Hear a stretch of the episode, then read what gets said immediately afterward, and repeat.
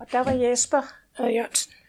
Han, på et tidspunkt, så blev han ligesom klar over, at de folk, der stadigvæk var politisk aktive og havde været centrale figurer i Vietnambevægelsen, de kom mange af os fra en kommunistisk familie. Og det synes han jo var politisk interessant. Og så sagde han, der er en anden ting, der også er interessant ved det. Det er nemlig selvfølgelig DKP's indvirkning på, at hvis man havde en aftale om noget, så udførte man den. Der var noget med ret og pligt, og man var ansvarlig. Og det vil sige, at når man engang var gået ind i sådan en bevægelse, så forsvandt man ikke bare ud, fordi man fik et andet humør, eller synes der var noget andet, der var optaget, så fulgte man det til dørs. Så det var lige så meget det, han måske kunne måle. Og det siger jeg, fordi jeg kan huske, at vi sad til sidst, efter en konflikt, der havde været 4 personer tilbage. Og vi var alle sammen arbejderbørn, og de 3 af os havde forældre, der var kommunistiske, den 4 havde ikke.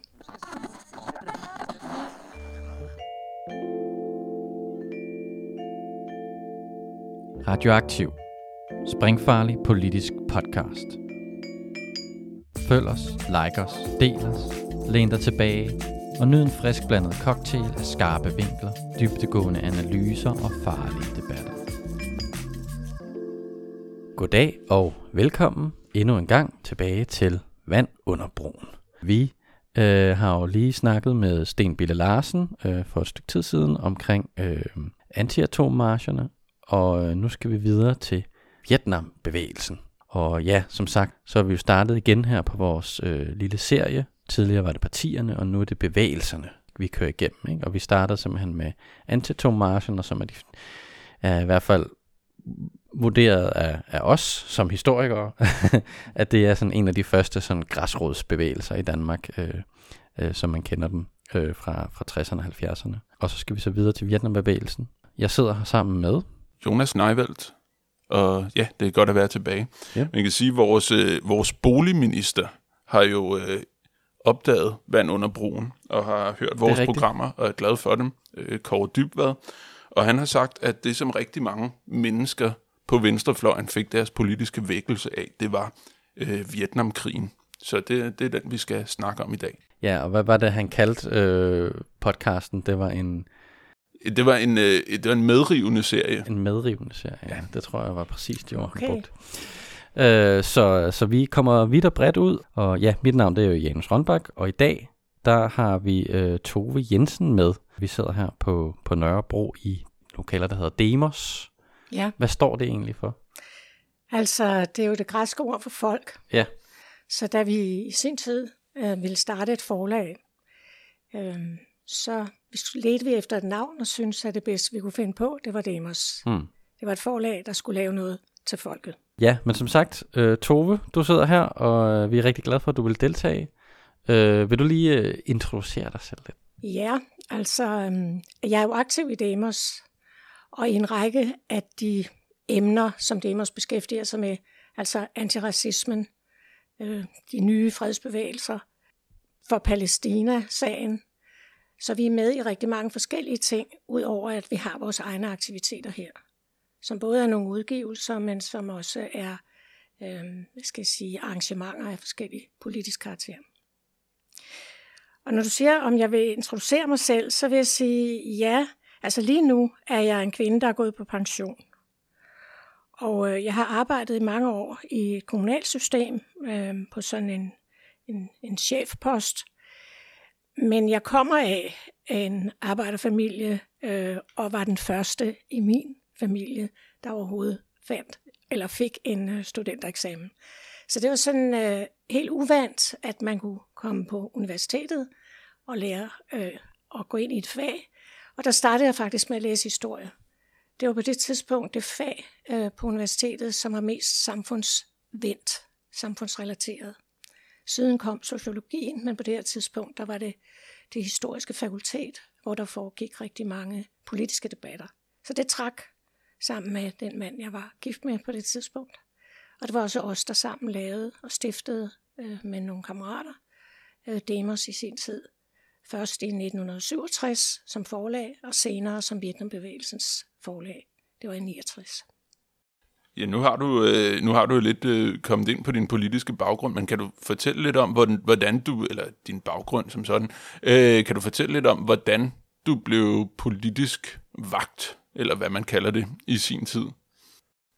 Ja, det er jo en lang historie, men jo, altså jeg kan sige, det spillede jo en stor rolle i mit barndomshjem. Jeg kan sige, at vi har masser af tid, så du kan bare dykke ned i det. Ja, men i mit barndomshjem, der var 2. verdenskrig og det antifascistiske arbejde og kamp mod fascismen spillede en meget stor rolle. Mange af mine forældres venner havde været modstandsfolk og havde de historier med, som jeg jo som en lille bitte pige lyttede til og var optaget af. Og i min egen tid som ung, der i 60'erne, der var det sådan klart, at både atommarchen, som I har omtalt i introduktionen, men også det, der foregik i Algier, altså noget, der hed Gruppe 61 dengang, hvor franskmændene i for sig havde besat Algier, kan man sige, hvis jeg skal sige det sådan i nutidig retorik.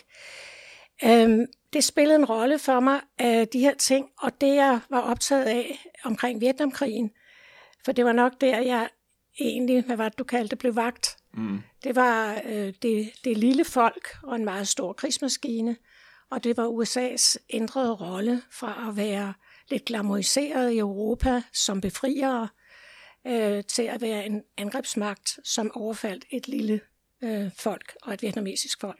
Jeg anede ikke dengang, hvor Vietnam lå, og det fandt vi jo så ud af.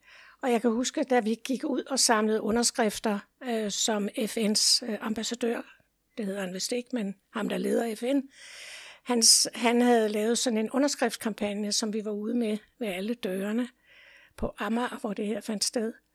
Og der sagde folk, Vietland, hvad er det, du siger? Hvad handler det om? Så der var ingen kendskab til Vietnam. Hvordan fik du kendskab til? Det gjorde jeg ved at deltage på universitetet i nogle høringer, teach-in hed det, hvor der allerede i 364 var høringer omkring Vietnamkrigen.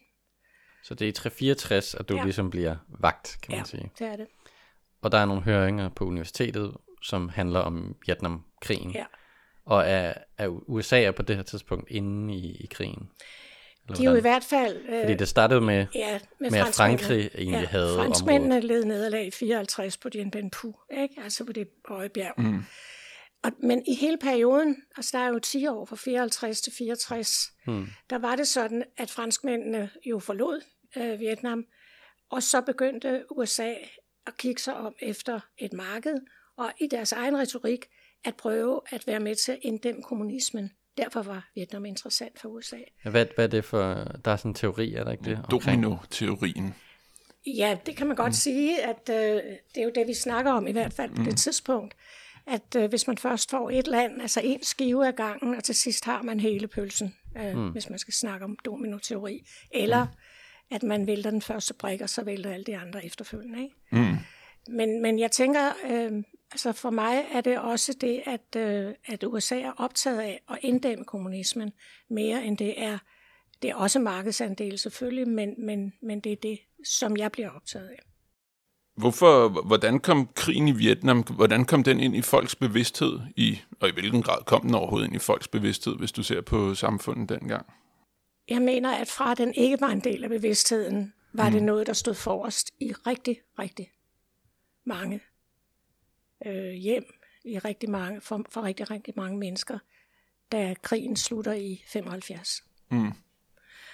Og jeg tænker faktisk tit på i dag, at hvis man snakker om Vietnamkrigen, så er der rigtig, rigtig mange mennesker, der synes, det var også en meget, meget forfærdelig krig, og amerikanerne førte en forkert strategi, og det var forkert at føre den krig. Men da vi startede med at være aktive, der var vi et lille bitte mindretal, der havde meninger om det her. Og Socialdemokratiet var med det sidste år med at understøtte, at USA skulle standse bombardementerne. Men ellers talte de om, at vi var forrædere i forhold til USA. På det tidspunkt var der en folketingsmand, som hed Frode, og jeg kan ikke lige huske hans efternavn lige nu, men som jo talte om, at vi forrådte USA. Hvad for et parti var han fra? Han var socialdemokrat og var tidligere modstandsmand. Jeg kommer i tanke om hans navn lige om Frode Jacobsen. Ja, det er jo det. Han har en plads i Vanløse, så derfor opkaldt efter ham. Så derfor kunne jeg lige... jeg bor i Vanløse. Jeg bor i Vanløse. Vi prøvede faktisk at snakke med ham på et tidspunkt, for han deltog i nogle af møderne. og sagde til ham, han sagde, at vi ikke kunne være USA's fjender, og de havde jo frelst os fra mange forskellige ting gennem tiden. Det var hans mening. Og så sagde vi, jamen vi er jo ikke, altså vi er ikke fjender over for det amerikanske folk. Vi er fjender af krigen, de fører. Vi har mange venner, og det havde vi rent faktisk i det, vi kaldte det andet USA. Mm.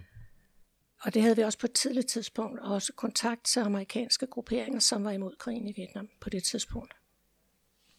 Ja, der var vel også en stor fredsbevægelse i USA. Den kom jo og blev større i og med, at soldaterne vendte hjem, og det så håbløst og meningsløst ud. Og i starten var det meget de forskellige amerikanske blade, vi kendte, fordi i Demos, der har vi altid haft sådan en udveksling af blade. Nu foregår det jo på nettet, men dengang sendte vi med luftpost til hinanden nogle tynde aviser og blade, som man kunne følge med i, hvad andre synes. Så det var klart andre allerede venstreorienterede mennesker i USA, som støttede op og solidariserede sig med vietnameserne og med Vietnambevægelsen. Men senere kom jo en hel bølge, og aldrig mere den krig, veteranerne, der vendte hjem, troede jo, at det var slut forever med at føre krig. Er der sådan et specifik billede, du har set, eller et eller andet, som ligesom triggerede det for dig? Altså, hvordan får man ligesom, nu lever vi i dag, der kan vi følge med i Ukrainekrigen på de sociale medier, og se videoer af folk, der er taget til fange, og bombardementer, og jeg ved ikke hvad. Men hvordan fik man ligesom en fornemmelse af det her krig, det her land på den anden side af kloden, og hvordan kunne man ligesom forstå, hvad der foregik? Altså jeg tænker i stort omfang det samme. Altså der kom smalfilm af bombardementer af landsbyer, som vi så mødtes i de komitéer, der blev dannet, og så sammen, hvordan en amerikansk styrke rykkede ind i en lille landsby og satte ild til den, og hvad der så foregik der. Så der var også adgang til billedsiden. Altså det er jo faktisk sådan, da krigen, den første krig mod Irak, eller i Irak, den konflikt, der er mellem Kuwait og Irak, man beslutter sig for, at der skal der ikke være nogen billeder på. Det vil man gerne være fri for, fordi det var billederne, der afgjorde Vietnamkrigen. Så billederne spiller en stor rolle, også tidligt. Og der er et særligt billede, som rigtig mange, tror jeg, har holdt af. Det er jo sådan en stor, kæmpe stor amerikansk soldat, der er anholdt af en lille, spinkel vietnamesisk kvinde, som går med ham gennem junglen. Og det var et billede på et lille folk, repræsenteret ved en kvinde, og så en meget stor amerikansk soldat. Så det viste ligesom det misforhold magtmæssigt og militært, som eksisterer. Så det er også det der sådan misforhold mellem en gigant med mange, mange våben, og nogen, der faktisk ikke kan forsvare sig med andet end en halvrusten Kalashnikov. Men du nævnte, at I ligesom startede som en ganske lille gruppe, og du har siddet også ude på universitetet, hvor I har siddet og haft politiske diskussioner om det her. Hvordan arbejdede I for at gøre bevægelsen større i Danmark? Fordi den nåede trods alt en vis udbredelse. Ja, det gjorde den. Jamen altså, det jeg nævnte før, at gå fra dør til dør og banke på og tale med folk om krigen og om, hvorfor de skulle skrive under på en fredsappel. Det var jo en måde. Der var store plancheudstillinger på gaderne, hvor man drøftede situationen med folk, når de kom forbi. Og så dannede vi jo i og for sig på et tidspunkt de danske Vietnamkomitéer, som også var rammen for at etablere så mange, enten klubber på arbejdspladserne eller komitéer rundt omkring i byerne.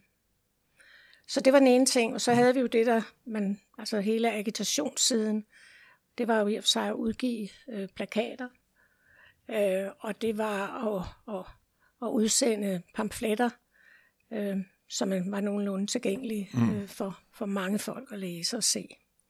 Og ikke mindst, vil jeg sige, musikken, som Demos jo også var lidt eksemplarisk med. Altså vi har udgivet omkring 40 LP'er gennem tiden.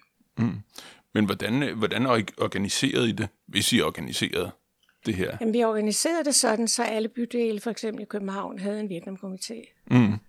Og så var de samlet i de store københavnske Vietnamkomitéer, som havde en central ledelse, og hvor vi mødtes ofte og til konferencer og drøftede problematikken. Hvordan valgte I den ledelse, eller hvordan? Ja, det gjorde vi. Altså, man kunne stille nogle repræsentanter for de afdelinger, man var, og så blev man valgt. Hvad for en var du aktiv i? Amager Vietnamkomité. Amager. Når I så havde jeres komitéer her rundt omkring, var de også uden for København, skulle jeg måske spørge om til at begynde med? Ja, altså det første store møde, der satte gang i Vietnamkomitéen, det blev holdt i Odense. Mm. Og der deltog Karl Scharnberg, kan jeg huske. Og der var forskellige strømninger i Vietnambevægelsen, men det kan vi jo måske komme ind på lidt senere. Men der startede, og der blev holdt noget, der hed Odense-møder i starten for at koordinere, ikke? Mm. Og nu sluttede krigen, var det i 75. Ja. Hvornår toppede bevægelsen i Danmark? Det har den nok gjort omkring mellem 70 og 72. Men det er lidt svært, fordi når du siger toppede, fordi hvis jeg siger et af de mest aktive år var 69. Mm. Men der var den ligesom på vej op, så når du spørger om det toppede, så er det der, det topper. Mm. Men der er jo fuld power på, og mange aktiviteter i 68, 69, 70, 71, 72. Mm. Ja. Ja. Hvilke aktiviteter var det, for eksempel? Jamen, det kunne være alt fra at udgive noget, det har jeg ligesom nævnt, ikke? Mm. Og så var der møder, konferencer, demonstrationer, aktioner. I Demos havde vi sådan noget, vi kaldte en dokumentationsgruppe, det har vi i og for sig stadigvæk, som for eksempel fandt de største giganter, der leverede olie og materiel til krigen. Og så lavede vi sådan en top 10-liste, og så gik vi ud og malede på de pågældende store virksomheder, hvilke nummer de var i rækken. Kan du huske, hvem det var? Ja, det skal jeg kunne huske. Lige nu, når du spørger, så var det er jo nogle af de store firmaer stadigvæk. Altså IBM var med, for eksempel. De store amerikanske firmaer, som havde filialer i Danmark, og det vil sige Esso. Der var en aktion, hvor vi malede på sådan en Esso-bil, USA ud af Vietnam, eller nogle fly, der skulle lette i lufthavnen, hvor der også blev malet på flyene. Så det var meget maleraktioner. På et tidspunkt blev der malet på broklappen over til Amager, hvor der var en stor demonstration på Christiansborg Slotsplads. Og så når broklappen gik op, hvad den gjorde tit dengang, så havde vi malet USA ud af Vietnam med sådan noget gul asfaltfarve. Mm. Og det var blevet malet i løbet af natten. Hvad var det for nogle firmaer? Altså, vi havde sådan en top 10-liste, og dem, der var med på den, det var General Electric, og så General Motor Corp, Raytheon og Sperry Rand Corps, Honeywell, Ford Motor, Dansk Esso, RCA, IBM, DuPont og Nemours. Og de leverede alt elektronisk udstyr, militære køretøjer, radar og tændsatser, bomber, fragmentationsbomber, elektronisk pejleudstyr, seek and find, radio og kommunikationsudstyr, napalm og andre ødelæggende kemikalier, styringsmekanismer og computere, samt antipersonel, samt kemisk-biologiske våben. Alle 10 firmaer havde store afdelinger i København, og det var dem, der så blev malet med nummeret, de nu var i at være involveret i krigen. Mm, mm. Så der var en masse, aktioner mod dem, der ligesom understøttede selve krigen.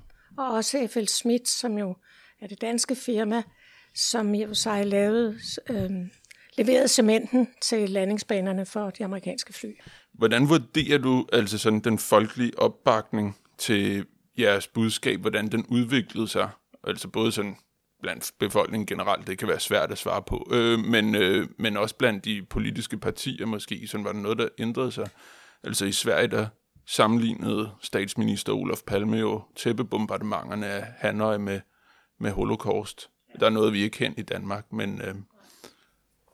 Altså, jeg tror, jeg nævnte i starten, at politikerne var rigtig længe om at komme op af hullerne, om man så må sige, fordi... Venskabet med USA betød enormt meget, venskabet for mig i gåseøjne, nemlig den forpligtelse, man synes, at vi havde indgået ved at indgå i NATO. Så var det faktisk meget dårlig tone at sige noget som helst negativt om USA. Selv da præsident Nixon og en af hans generaler truede med at bombe Vietnam tilbage til stenalderen, det vil sige kaste en atombombe, var der ikke nogen af de regeringsbærende partier, der løftede stemmen. Og på det tidspunkt, der har der været SF, som jo var pacifister, og det en del af det radikale venstre, og en del af Socialdemokratiet, men i Socialdemokratiet var det en konflikt. Mm.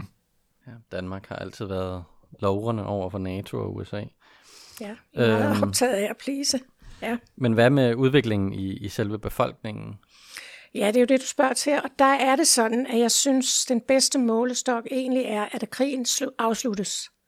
Altså i 76-77, der tror jeg næsten ikke, man kan finde nogen på gaden, dem man møder rundt omkring på sit arbejde, som ikke siger, at det var en forbandet krig, og USA i og for sig havde taget gruelige fejl og havde lavet noget, som var at sammenligne med krigsforbrydelser. Ikke? Mm. Altså blandt andet de kemiske våben, altså napalm, der blev smidt ned over. Der har jeg lige læst, at der stadigvæk ligger store depoter rundt omkring i Vietnam, altså stadigvæk i dag. Kæmpe depoter, der siver ud i grundvand og i floder, og gør, at folk folk udvikler alle mulige kræftsygdomme og deformiteter og så videre. Ja. Og det er i og for sig, ja, det er også rigtigt. I den forbindelse, fordi der var jo også de der afløvningskemikalier, så man ødelagde skovene, og det var altså været utrolig længe om at gro til igen. Altså, I skal vide, jeg var i Vietnam i 1972, og så jo også nogle af de... Ja, I skal lige sige, om jeg har svaret ordentligt på det med befolkningen. Jo, det synes jeg. Fordi for mig er det altså sådan, at det bliver fuldkommen... Altså, det er helt kikset at tale positivt om Vietnamkrigen. Altså, det går fra, at det er noget, man ikke... Men man bakker generelt op om USA i, hvad det gør til, at når krigen slutter her midt i 70'erne, så er der ikke rigtig nogen tilbage i befolkningen, som man møder, der bakker aktivt op om den her krig. Ja, ja. Så man kan sige, blandt befolkningen, der handler det om, jo mere viden de egentlig får om krigen, jo mere er de mod den. Hos politikerne, der handler det mere om, at de starter med at synes, at hvis man er imod krigen, er man forræder. Og så ender det med, at de måske bliver presset til, at de måske må indrømme, at den krig ikke var så fantastisk. Det er en konflikt, der går ned. Og jeg vil sige, fra vores amerikanske venner, der er det helt klart, at de oplever, at USA har fået en losing af format. Det var verdens største militærmagt, som ender med at tabe til et lille land, som ganske vist har fået våbenstøtte, i hvilket omfang ved vi faktisk ikke engang rigtigt, fordi Vietnamspørgsmålet var en konflikt mellem Kina og Sovjetunionen på det tidspunkt. Ikke? Men det ender med, at hele den amerikanske opinion tager afstand fra den krig, der er blevet ført. Det er den ene ting. Og herhjemme, der er det sådan, at i Socialdemokratiet er det en konflikt, og det er det faktisk. Det er det også i... Ej, jeg tabte tråden nu. Det er fordi, jeg tænker ud over Socialdemokratiet, du sletter bare det her, ikke også? Hvad var det, jeg lige ville have sagt? Det var jo i og for sig, at den offentlige mening skifter karakter. Man taler ind i en anden forståelse, end man gjorde før. Lad det ligge, hvis jeg dermed... Okay, men du havde også været i Vietnam i 72? Ja. Hvordan var det? Altså, vi var inviteret af en solidaritetsorganisation, som var i Vietnam. Så var vi inviteret derover i 3 uger på et besøg, hvor vi mødte alt fra præsidenten og til kollektiver, til undervisningssystemer og deres hospitalsvæsen og meget andet, så vi så rigtig meget af landet. Og det er Nordvietnam, vi taler om? Det er Nordvietnam, vi taler om, ja. Og ikke Sydvietnam, som jo var besat af USA, eller i hvert fald var fuldkommen domineret af USA. Og der tænker jeg, at vi ser, hvordan de har organiseret deres forsvar. For eksempel ude i landsbyerne, der fortæller de om, og vi ser også nogle af de installationer, de har lavet. På vej til landsbyerne, så er der lavet sådan nogle bambushegn, hvor der er stukket bambusrør ned i stierne, så det er svært at komme frem. Det gør ondt, hvis man træder på bambus. Og også at de bistader, der var i og for sig opdrettet med at lugten fra amerikanere, den reagerede de på, så de blev aggressive. Hold da op. Så de havde helt andre virkemidler, end vi måske lige forestillede os. Og for mig at se, altså for os, det vi oplevede, var jo et folk, som i og for sig har stået bag modstanden mod amerikanerne. Men også et folk, som blev udsat for lidt af hvert, vil jeg sige. Vi besøgte en fabrik, hvor det var kvinderne, der havde maskingeværerne, eller de der opstillinger af geværer. Jeg har ikke meget forstand på våben. Som de, hvis der kom luftalarm, så for de op, og så var det dem, der styrede det. Altså kvinderne var meget aktive, det var noget, jeg var optaget af. For Vietnamkrigen foregår jo parallelt med kvindebevægelsen, vinder frem i Danmark, ikke? Rødstrømbevægelsen. Altså de var aktive i selve krigshandlingerne? Ja, det var de. Ja. Deres chefforhandler i Paris var også en kvinde. Mm. Det er to kvinder. Den ene er leder af deres befrielseshær, og den anden er chefforhandleren, Madame Thibine, i Paris. Ja. Så det spiller en stor rolle. Så du, hvor var I henne også sådan omkring fronten, og så den indvirkning, amerikanerne ligesom havde haft på landet? Nej. Nej, det var mest... Vi så... Det var mest... Vi så, hvordan de havde organiseret sig i det land, der var under belejring, vil jeg sige. Der var jo bombetogter ind over Nordvietnam. Mm. Så det så vi jo resultaterne af, ødelæggelser. Hvis vi nu prøver at vende blikket lidt indad igen mod bevægelsen her. De medlemmer, der var i bevægelsen, havde de en politisk baggrund, eller lød de sig inspirere af den enkelte sag, eller kom de fra en politisk baggrund? Hvad er din opfattelse af det? Altså, den store gruppe kom, fordi de blev berørt af sagen. Mm. Og så var der selvfølgelig mange af os, der havde haft en politisk baggrund på forhånd, altså som var optaget af international politik og magtforhold, som var sådan en organisatorisk kerne, men der kom rigtig mange mennesker fra gaden og havde meninger om krigen. Så det har været en førstegangs aktivisme for mange? Ja, det var det. Mm. Dem, der kom fra en politisk baggrund, altså hvilke politiske ståsteder havde de så? Det er også partipolitisk. Jamen, de kom jo fra venstrefløjen, som jo så ikke så lang tid før var splittet op i mere end en gruppe. Altså på et tidspunkt, der eksisterer SF jo ikke, og det vil sige, VS eksisterer slet ikke. Så den gruppe, der findes, det er jo i og for sig det kommunistiske parti, altså DKP. Og det, jeg ville fortælle, det var, altså det, jeg omtalte lige før, hvor jeg egentlig glemte lidt af det, det var, at DKP vandt jo en enorm fremgang efter freden i Vietnam. Altså i 75-76, der steg tilstrømningen til DKP rigtig meget for første gang i mange, mange år. Og det så vi som et tegn på, at Vietnambevægelsen havde været med til at gøre rigtig mange interesserede. Vi havde en konflikt med DKP, altså jeg var selv DKP'er, men blev ekskluderet i 1968, fordi jeg sad i ledelsen for Vietnamkomitéerne. Der var der et krav om, at jeg skulle trække mig ud, fordi DKP oplevede det som en organisation, som var forsøgte at lave en sektion inden for partiet. Det var der ingen planer om. Vi havde en opfattelse af, at det I beskriver her, folk blev aktive, fordi de blev involveret, var vrede over det, der skete.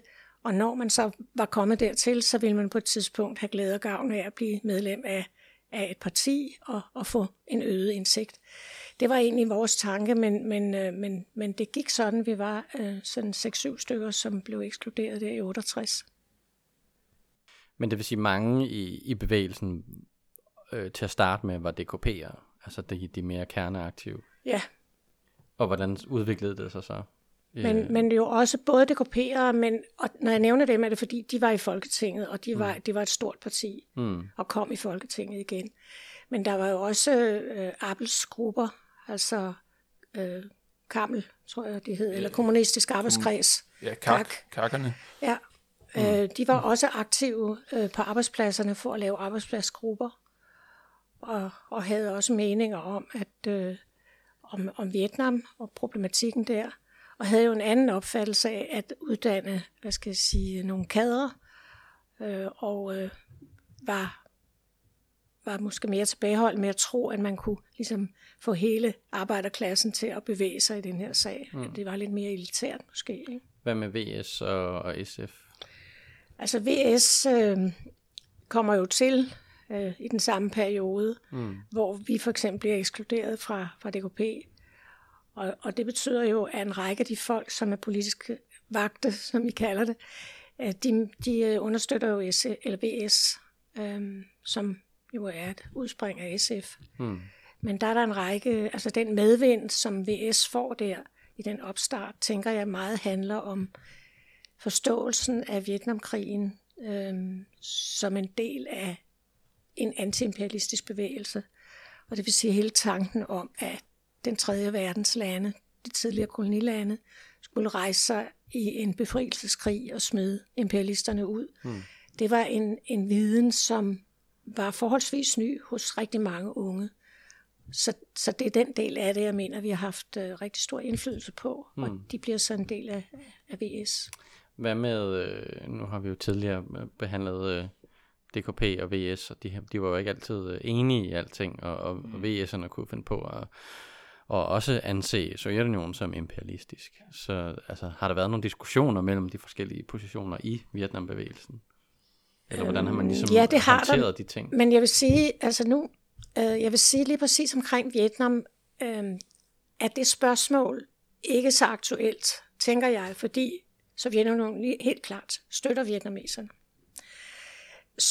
Så det samtidig og kaste sig ud i at betegne, hvor de virker imperialistisk, altså om det er en imperialistisk handling, at de støtter Vietnam.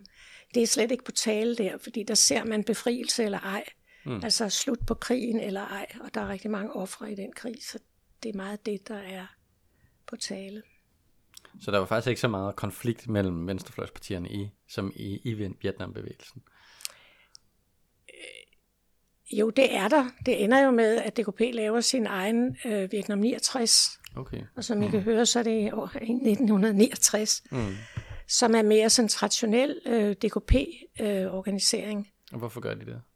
Det gør de, fordi de er utilfredse med linjen i Vietnam-komiteerne. Mm. Hvad var linjen, som de var utilfredse med? Linjen var, det var jo den antiimperialistiske forståelse, at det her var et trin på en udvikling, en vej, som i og for sig ville brede sig til mange forskellige tidligere kolonier. Og i den sammenhæng så man ikke Sovjetunionens centrale rolle. Der var det i og for sig de enkelte landes egne befolkninger og den mobilisering og inspiration, som Vietnam var for rigtig mange. Ikke? Ja. Hvad med jeres holdning til modstandskampen? Var der uenigheder om, at FNL Nordvietnam brugte vold, eller var der sådan deciderede pacifister i blandt det, der sådan ikke mente, at nogen form for... altså, det har der jo nok været, men ikke hvis du spørger, hvad der ligesom kom til ord, altså hvordan vi udtrykte os... så mener jeg, at altså det at understøtte vietnamesernes kamp, og det var, de bad jo om ikke noget med våben eller nogen, der ville være soldater, eller i og for sig heller ikke penge. De bad om politisk og moralstøtte. Der står på lexicon.org, at, som er en god kilde til meget venstrefløjshistorie, der står, at bevægelsen blev mindre aktiv sådan omkring 1970 årene derefter. Ja, det har jeg godt set. Ja, passer det? Nej, det synes jeg ikke. Vi holdt for eksempel et stort Russell-tribunal i 1972 ude i Valby, hvor folk fra hele verden, der var både et i 68, og der var så også et i 72, hvor Anker Jørgensen også deltog. Et Russell-tribunal, som i og for sig tog afstand fra krigen og fordømte det som krigsforbrydelser. Og jeg tænker, at når jeg fortæller, at jeg var i Vietnam i 72, så er det også sådan, da vi vender hjem, at Danmarks Radio er meget optaget af både at høre om begivenhederne. De er også meget optaget af at se film. Jeg har noget film med hjem. Og i det hele taget er interessen stor. Så jeg tror, at den opfattelse er måske en afspejling af skribenten. Du nævnte tidligere, at der var mange, der ligesom fik deres politiske debut, eller hvad man kan kalde det, i Vietnambevægelsen, og derefter kunne søge højere oplysning ved at blive medlem af et parti. Men hvor gik de hen, de her mennesker? Var det VS? Eller? Ja, jeg mener faktisk, at VS får en del af den medvind. Det er præcis fra den bevidsthed. Jeg siger ikke det her med, at det var kun for en bestemt gruppe mennesker, der kom og var sådan lidt nye. Den bevidsthed om imperialismen, og den var i og for sig noget, vi alle sammen oplevede, at der var en sammenhæng her. Det handlede ikke om en ond magt og en god magt og en lokal krig, men det handlede om et system, som overlevede ved at søge nye territorier og nye markedsandele. Og også det, jeg sagde i starten, nemlig at inddæmme kommunismen, den skulle ikke brede sig til det øvrige Sydøstasien eller Latinamerika. Den forståelse, det var den, som jeg for sig gav for mig at se, den vind til et nyt politisk parti, som så havde frigjort sig fra Sovjetunionen. Hvad med dig? Hvor gik du hen efter Vietnam? Altså, jeg gik ingen steder.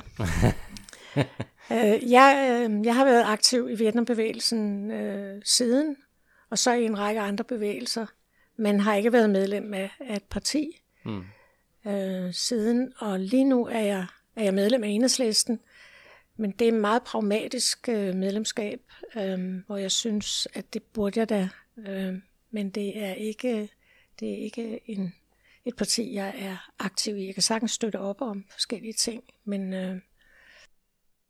Men hvad for nogle bevægelser var du så aktiv i efter, eller jamen, det samtidig var jeg jo, med? Ja, det er jo det, fordi det der er, altså når Vietnambevægelsen klinger af, hvad den jo gør, i og med freden kommer, så er det sådan, at vi arbejder i, altså imod højredrejningen i vores land, og i det hele taget. Og det betyder, at vi er meget optaget af, hvad høje ekstreme kræfter og stærke nationale kræfter foretager sig. Vi er også optaget af EU-medlemskabet, men det er i bevægelserne, vi er aktive og er med. Og når jeg siger det med højrefløjen, så er det sådan, at vi har en dokumentationsgruppe, som så skriver og tager ud og deltager i ting, og i og for sig gør opmærksom på, at der er nynazister, der begynder at dukke op rundt omkring, og der er tanker, som vi troede for længst var lagt på hylden, som dukker op igen. Så det er noget, der optager os, og sidenhen bliver det i og for sig, at USA genoptager sine aktiviteter, og nu kommer det til at handle om Mellemøsten, hvor vi har som sådan en overskrift, og vi, det er Demos, at USA har fundet nye fjendebilleder, sådan, så der hele tiden er en afsætning for militærindustrien. Og hvis I har set den film i sin tid, der hed Wag the Dog, det ved jeg ikke, om I har. Jeg har set den. Så er det for mig sådan et billede på, at det genopstår, selvom vi tænkte, og amerikanernes venstrefløj tænkte, at det ville aldrig gå i gang igen. Så der har vi faktisk de sidste, efter den kolde krigs afslutning, været meget aktive omkring Mellemøsten.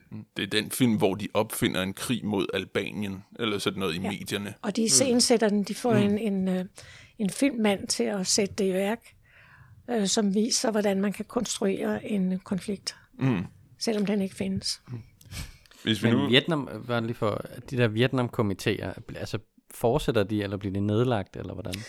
De bliver nedlagt, de bliver lukket efter krigen. Jeg tror, der går 1,5 til 2 år inden. Okay. Og så danner vi en forening, der hedder Demos, senere. Okay. Men vi har jo på det tidspunkt et forlag med en omsætning på dengang 5 millioner. Det var rigtig meget. Så det er en stor forretning. Mm-hmm. Så Demos er på en måde en forlængelse af Vietnambevægelsen? Ja, det er det. Okay. Hvis vi nu prøver at kigge lidt, kommer lidt op i helikopteren og prøver at kigge ned, vil du så vurdere kampagnen, Vietnambevægelsen her, om den har haft en indflydelse på den danske venstrefløj og på bevægelsesarbejdet? Ja, for det første så tænker jeg, at der er en række handlinger, altså aktioner vil jeg næsten sige, som vinder frem i Vietnamarbejdet, og som egentlig fortsætter. Altså det, at man måske er mindre centralistisk, men er meget, i dag vil vi nok sige mere netværksorienteret, men det, at der er grupper rundt omkring i landet, der arbejder sammen, men ikke er centralstyret. Det mener jeg simpelthen, altså for eksempel i Demos' regi, der er der jo på det tidspunkt rigtig mange bogcaféer rundt omkring i alle vores byer, og dem har vi som aftagere til de ting, vi laver. Og det, vi laver, det er så plakater og plader, altså musik, der fortæller det politiske budskab på en anden måde, end man gør med ord, ikke? Så det finder jo, det er derfor, jeg mener, der er langt flere bølger derfra, end hvornår de store københavnske Vietnamkomiteer lukker. Omkring altså de der store høringer, når jeg sagde det om Russell-tribunalet, så har I hørt om det, nævner Sten? Russell-tribunal, jeg har hørt ordet, men jeg er ikke helt sikker på, hvad det er. Det vil vi godt høre noget om. Ja, men det er sådan, at Bertrand Russell, som er en englænder, eller en brite. Filosof, ja. Som i og for sig har en idé om, at verdens konflikter, de skal løses gennem samtaler og ikke via våben. Altså en rigtig fredsmand. Og han har en kreds omkring sig, som spænder fra videnskabsfolk, store politikere. Jeg kan huske Didier, som var fra Jugoslavien, han optrådte. Jeg kan huske Jean-Paul Sartre og hans kone, Simone de Beauvoir. Jeg kan huske nogle af russerne, og ikke lige nu deres navne, der deltog, amerikanere, der deltog. Og det vil sige, der var et helt råd, som satte sig sammen og vurderede krigsforbrydelser. Og det gjorde de omkring krigen i Vietnam. Det mente de simpelthen, at man burde. Og det afholdt vi i 68 i Roskilde et stort tribunal omkring. Og der var det sådan, at dengang var det Jens Otto Krag, der var minister eller præsident, eller hvad det hedder, formand. Han nægtede dem indrejse, en del af dem. Hvem nægtede han indrejse? Indrejse nogle af de vietnamesiske vidner, der skulle komme. Okay. Og det var sådan en sag, en mediesag. De blev så alligevel smuglet ind i landet. Men der var også rigtig mange problemer med at finde egnede lokaler, fordi alle havde fået at vide, at man skulle ikke rumme det her tribunal. Så vi endte med at sidde på noget, der hedder Fjordvilla i Roskilde, hvor vi så skulle gelejde alle de her mennesker ned, som kom med flyet. Og der blev der holdt et tribunal, hvor der også var vidner, som fortalte om napalm. Vi så en pige, der var forbrændt af napalm. Der var nogle amerikanske desertører, der stod op og fortalte, hvad de havde oplevet. Og i det hele taget så blev det gennemført, og der blev lavet en særlig udgivelse af vores blad, som udkom i alle årene, der hed Vietnam Solidaritet. Kan du huske, hvad de der amerikanske soldater fortalte? Ja, han fortalte om en beskydning ind i en landsby. Og så var vi også en desertørkomité her, Vietnambevægelsen, som sejlede. Derfor havde vi også kendskab til ham, som sejlede tidligere soldater, som var deserteret til Sverige. Ja, fordi Danmark gav ikke asyl til desertører fra den amerikanske hær, men det gjorde Sverige. Ja. Og Canada. Og en af dem, der deserterede, han brændte sine militærpapirer ud for den amerikanske ambassade i 1969, og var så eftersøgt, og han kom så også til Sverige. Og vendte senere tilbage til Danmark. Og når jeg nævner det, så er det sådan, at til den demonstration, der blev holdt, hvor vi de her militærnægtere, de deltog ude ved den amerikanske ambassade, det udløste en enorm kamp mellem politiet og alle demonstrationsdeltagere. Og vi var mange, rigtig, rigtig mange. Også, jeg var der selv med min lille dreng. Og hvor folk blev tæsket på livet løs, og der Det udløste en kæmpe retssag året efter, som kørte med 100 vidner, som blev ført af landsretssagfører Karl Madsen. Politiet forsøgte at lukke mødet ned, eller tribunalet ned? Ja, altså vi skulle jo komme væk derfra. Nej, ikke tribunalet, det var en demonstration i 69, okay. Det samme år. Okay. Men det var for at fortælle noget om de mennesker, som vi hjalp ud af landet. Mm. At det var for eksempel ham, der havde brændt sine papirer der, og derfor var han eftersøgt. Og det møde endte fuldkommen i kaos. Og der var så en meget stor retssag. Og selve aktionen, der blev kaldt en borgerkrigsmanøvre, hvad mange af os opfattede som, hvordan kan man slå en meget stor forsamling ned. Når jeg siger stor, så er det sådan en, der går fra Trianglen og ned til Lille Triangel, eller ned til fra stationen Østerport og ned til Trianglen. Totalt fyldt med mennesker. Alle mulige slags. Der går politiet simpelthen løs på. Hvorfor forsøgte de at lukke det ned? Ja, det ved jeg ikke. Det er ikke. De tænkte bare, det skal fandme ikke være der. Nej. Ordensmagtens veje kan jo være urensagelige. Det er rigtigt. Ja, men amerikanerne brød sig ikke om, at vi holdt den demonstration ude foran ambassaden, så det har jo nok også spillet en rolle. Mm. I hvert fald endte det med sådan en kæmpe stor retssag, hvor der ligesom blev ført bevis for, vi har faktisk sådan en lille særudgave af Politisk Revy, der gennemgår sagen, hvor det er klart, at man træner sådan en borgerkrigsmanøvre. På det tidspunkt var venstrefløjen nemlig stærk. Mm. Det der, altså, da I holdt det der tribunal, kom de der filosofer så også? Eller? Ja, de var der alle sammen. Altså så Bertrand Russell og... Ja. Jean-Paul Sartre. Dem jeg nævnte før, okay. De var til stede. De var til stede her i Roskilde. I Roskilde. Ja, i Fjordvillaen. Mm. Hvor ligger Fjordvillaen henne i Roskilde? Ja, den ligger ved fjorden. Den ligger ved fjorden, ja. Roskilde Fjord. Men lidt udenfor, det er jo ikke centralt i Roskilde. Nej, okay. Så vi var ligesom forvist lidt, kan man sige. Ja. Mm. Og så var der en glad og positiv mand, som gerne ville låne det der lokale ud til os. Ja. Mm. Og der var der et samarbejde mellem Vietnamkomiteerne, det var også DKP, det var også, hvad der var VS'er på det tidspunkt. Så der var vi meget samlet omkring den episode. Så når man skulle, så arbejdede man sammen i den større sags tjeneste. Ja, det vil du vurdere, at der er nogen sådan dele af den aktivisme, I lavede, og jeres politiske kamp, som venstrefløjen i dag kunne lære af? Sådan, er der noget, der var bedre dengang? Ja, jeg mener, det første, du sagde, at der er noget, man kunne lære af det. Jeg ved ikke, om det er bedre, men det er fordi, det vil jeg helst ikke vurdere. Men jeg vil sige, at Demos er aktiv i det begyndende fredsarbejde, der er på beding her i den kommende weekend. Mm. Og der er det klart, at hvis der skal rejses en anden stemme, end den, at vi sender våben og fordømmer, så er vi nødt til at have rigtig mange mennesker med os. Og der vil jeg sige, at noget af det, vi kunne, og jeg har nævnt det en gang før, men det, at vi kunne lave plakater, som siger en noget. I vinduet her bag ved mig, der hænger der kvinder af den halve verden, som jo er en plakat fra den tid. Og der kan man sige, at det siger folk rigtig meget i dag. Altså, der er unge mænd og unge kvinder, der kommer ned, fordi de gerne vil købe den og give hinanden den.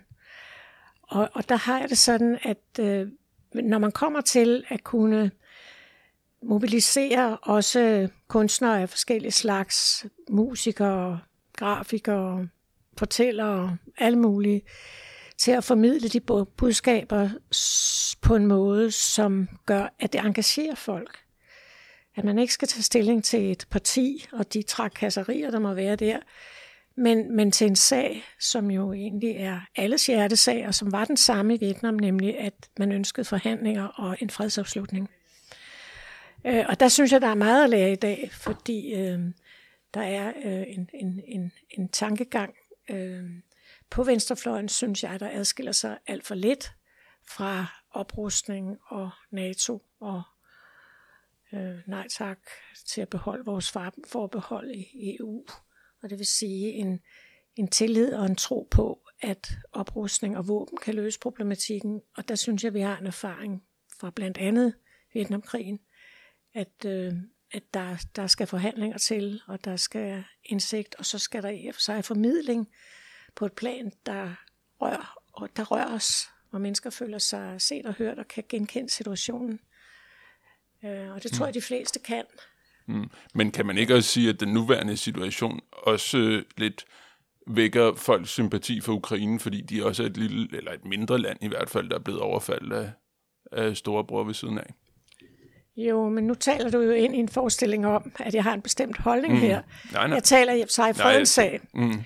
Og der kan man sige, at det der, du spurgte, hvad man kunne lære derfra, det var, at det blev fredens sag, mere end det blev en politisk sag.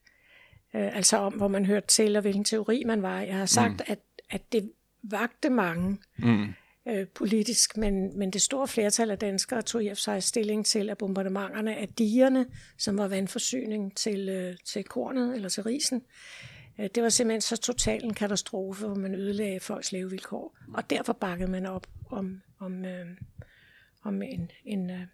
en freds og en fredsaftale. Mm. Så jeg vil sige, jo, man kan lære noget af, at der kom en stærk fredsbevægelse ud af det senere i 80'erne i Danmark, og det tænker jeg i og for sig, der er brug for en gang til. Mm. Og så mener jeg det med udtryksformerne, altså det at kunne finde en sang. Og det kunne Vietnambevægelsen. Mm. Og det har vi kun i Demos, hvis jeg skal klappe os selv lidt på skuldrene. Yes, men jeg tror, at vi skal runde af nu. Ja. Og ja, jeg vil sådan set bare sige tak, fordi du ville deltage, Tove. Mm. Jo, tak. Og tak, fordi vi måtte komme. Ja. Selv tak.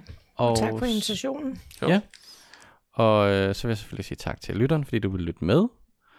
Og så, ja, hvad skal vi snakke om næste gang? Jamen næste gang, der er flere bud, men militærnægterbevægelsen er blevet nævnt. At vi skal ud og have fat i nogle militærnægtere. Ja. Så det er da et bud. Ja. Ja. Nå, men tak fordi du lyttede med, og håber du lytter med næste gang. Hej hej. Hej.